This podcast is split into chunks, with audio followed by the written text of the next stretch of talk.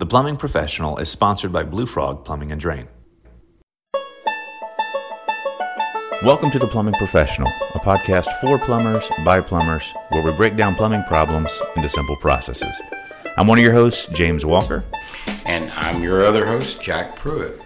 All right, today we're going to be talking about water pressure and pressure reducing valves, something that's very important to the homeowners that we're going to be working with.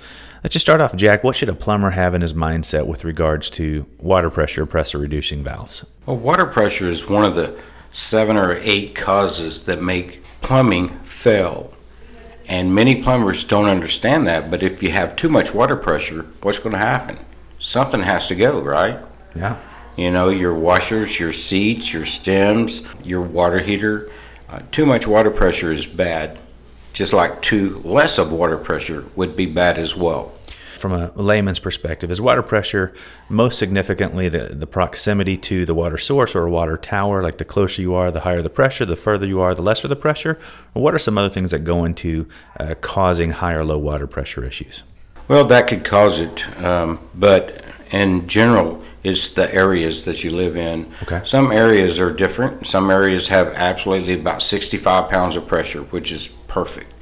Uh, some areas are different. Some areas might have 95 or 100. I know when I first moved into my house, I checked my water pressure and it was at 105. Wow. Okay. And 105 is bad. It's going to tear something up. So, what percentage of the time do you feel like a, a plumber's walking into a house and currently that they're actually checking water pressure, or that's something that's part of the process that they are doing versus they should be doing? How often should they be doing that?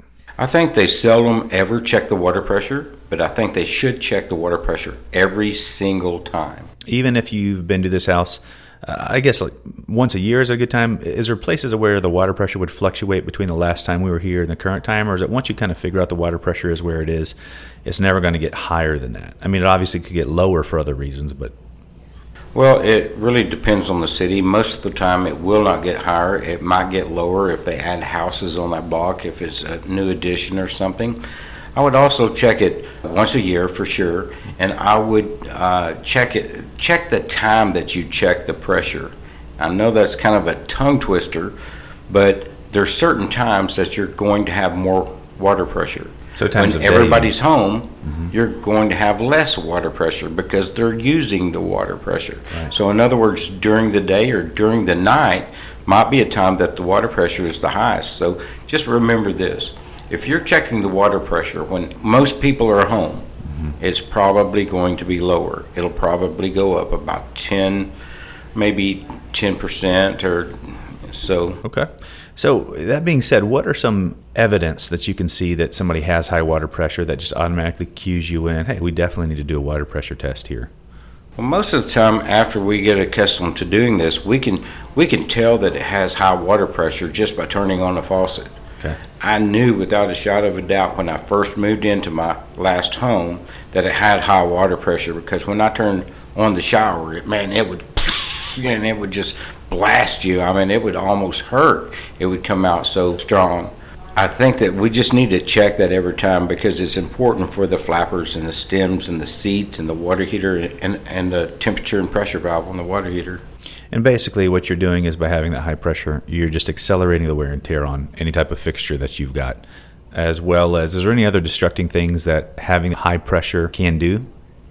No, it's just going to tear up your fixtures, Okay. your uh, faucets, uh, your water heater, your toilets, Yeah. uh, the emergency shut-off valves, uh, everything with a rubber component. Okay. So when you're now going into a home and you're making sure that you're checking the water pressure and you're finding the water pressure high, what are the variables of solutions that you can provide? Is there there at the faucet? Is there a larger, more comprehensive solution? What are all the multiple ways that you can start to tamp down that water pressure effectively? The only uh, reasonable way is to put a pressure reducing valve in. Then you can adjust the pressure up or down what you need to adjust it. And so that PRV is actually variable in that you can adjust the water pressure up and down, not just down. You don't just throttle it. You can actually accelerate. Well, if you, it depends. Uh, if you, it is typically adjusted about 65 pounds, and you could adjust that down if you wanted it a little bit lower, or you could adjust it up depending on your water pressure at that time. You can't adjust it down any further than the water pressure that you have coming in. Right. Okay. So if you've got, let's say, the inverse of low water pressure, which is also uh, what we come across every now and then, are there solutions that this pressure reducing valve affords us, or is there other things we need to look at to really help out the consumer? Well, when they typically have low water pressure, you need to check a few things. Okay. One is do they have a pressure reducing valve? So if they do, maybe the pressure reducing valve has gone bad. Okay. Two is you need to check the water pressure at the city. Is the city providing adequate water pressure? Three, if both of those are good, it might be old pipes and they might be rusted up or corroded on the inside. So, therefore, it might uh, call for a repipe. How often, once you get a, a, PRV in, how long should those last, do you think? I mean, on the whole, they're going to be good for the duration of the home five years, 10 years? I don't think they have a statistic on how long they last. However, if you check them every year, I know one thing it will last longer. So you said uh, timeliness is also an important thing. If we've got a bunch of people using water in the neighborhood, it's going to decrease the water pressure by upwards of 10% maybe. Now, that being said, we can only adjust the time that we're out there and when we can do that type of evaluation. Is there anything that we can give to the customer to try out if we're not there at an opportune time to get the high water pressure. So we want them to test the water pressure when it's we're really going to find it at its at its strength. No, I would test the water pressure and I would just uh, use common sense. And the common sense tells me that if ever, if there's a lot of people home, the water pressure is going to be lower. Gotcha. And common sense tells me that if no one's home or if everyone's asleep, the water pressure is going to be higher. So, is there any solutions if you've got low water pressure from the city? Anything that can be done at a local house level to accelerate that some sort? Well, what what you need to do is uh, check the three things that I said earlier. You you absolutely need to check the water pressure coming in uh, from the city. If it's adequate, then there's only two other things. It's either a uh, pressure reducing valve that has gone bad or something stopping up the pipes. What should you're saying the pressure psi be coming in from the city?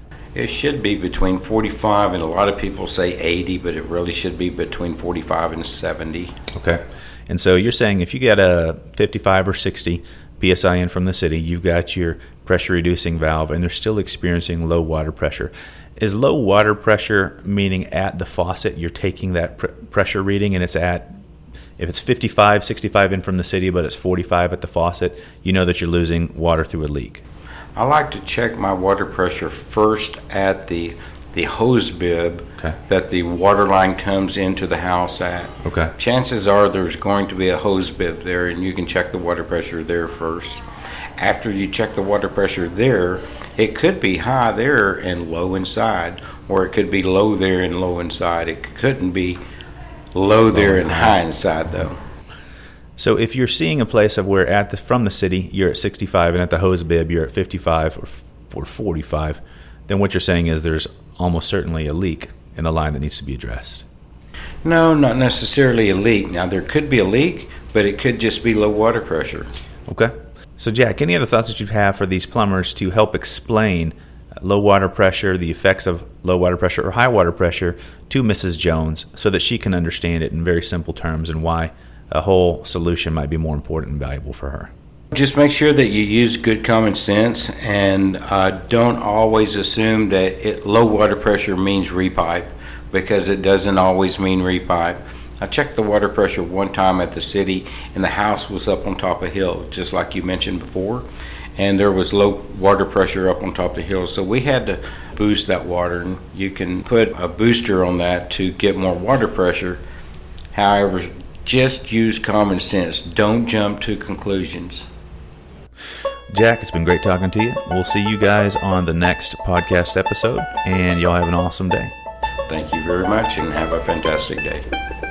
The Plumbing Professional is sponsored by Blue Frog Plumbing and Drain.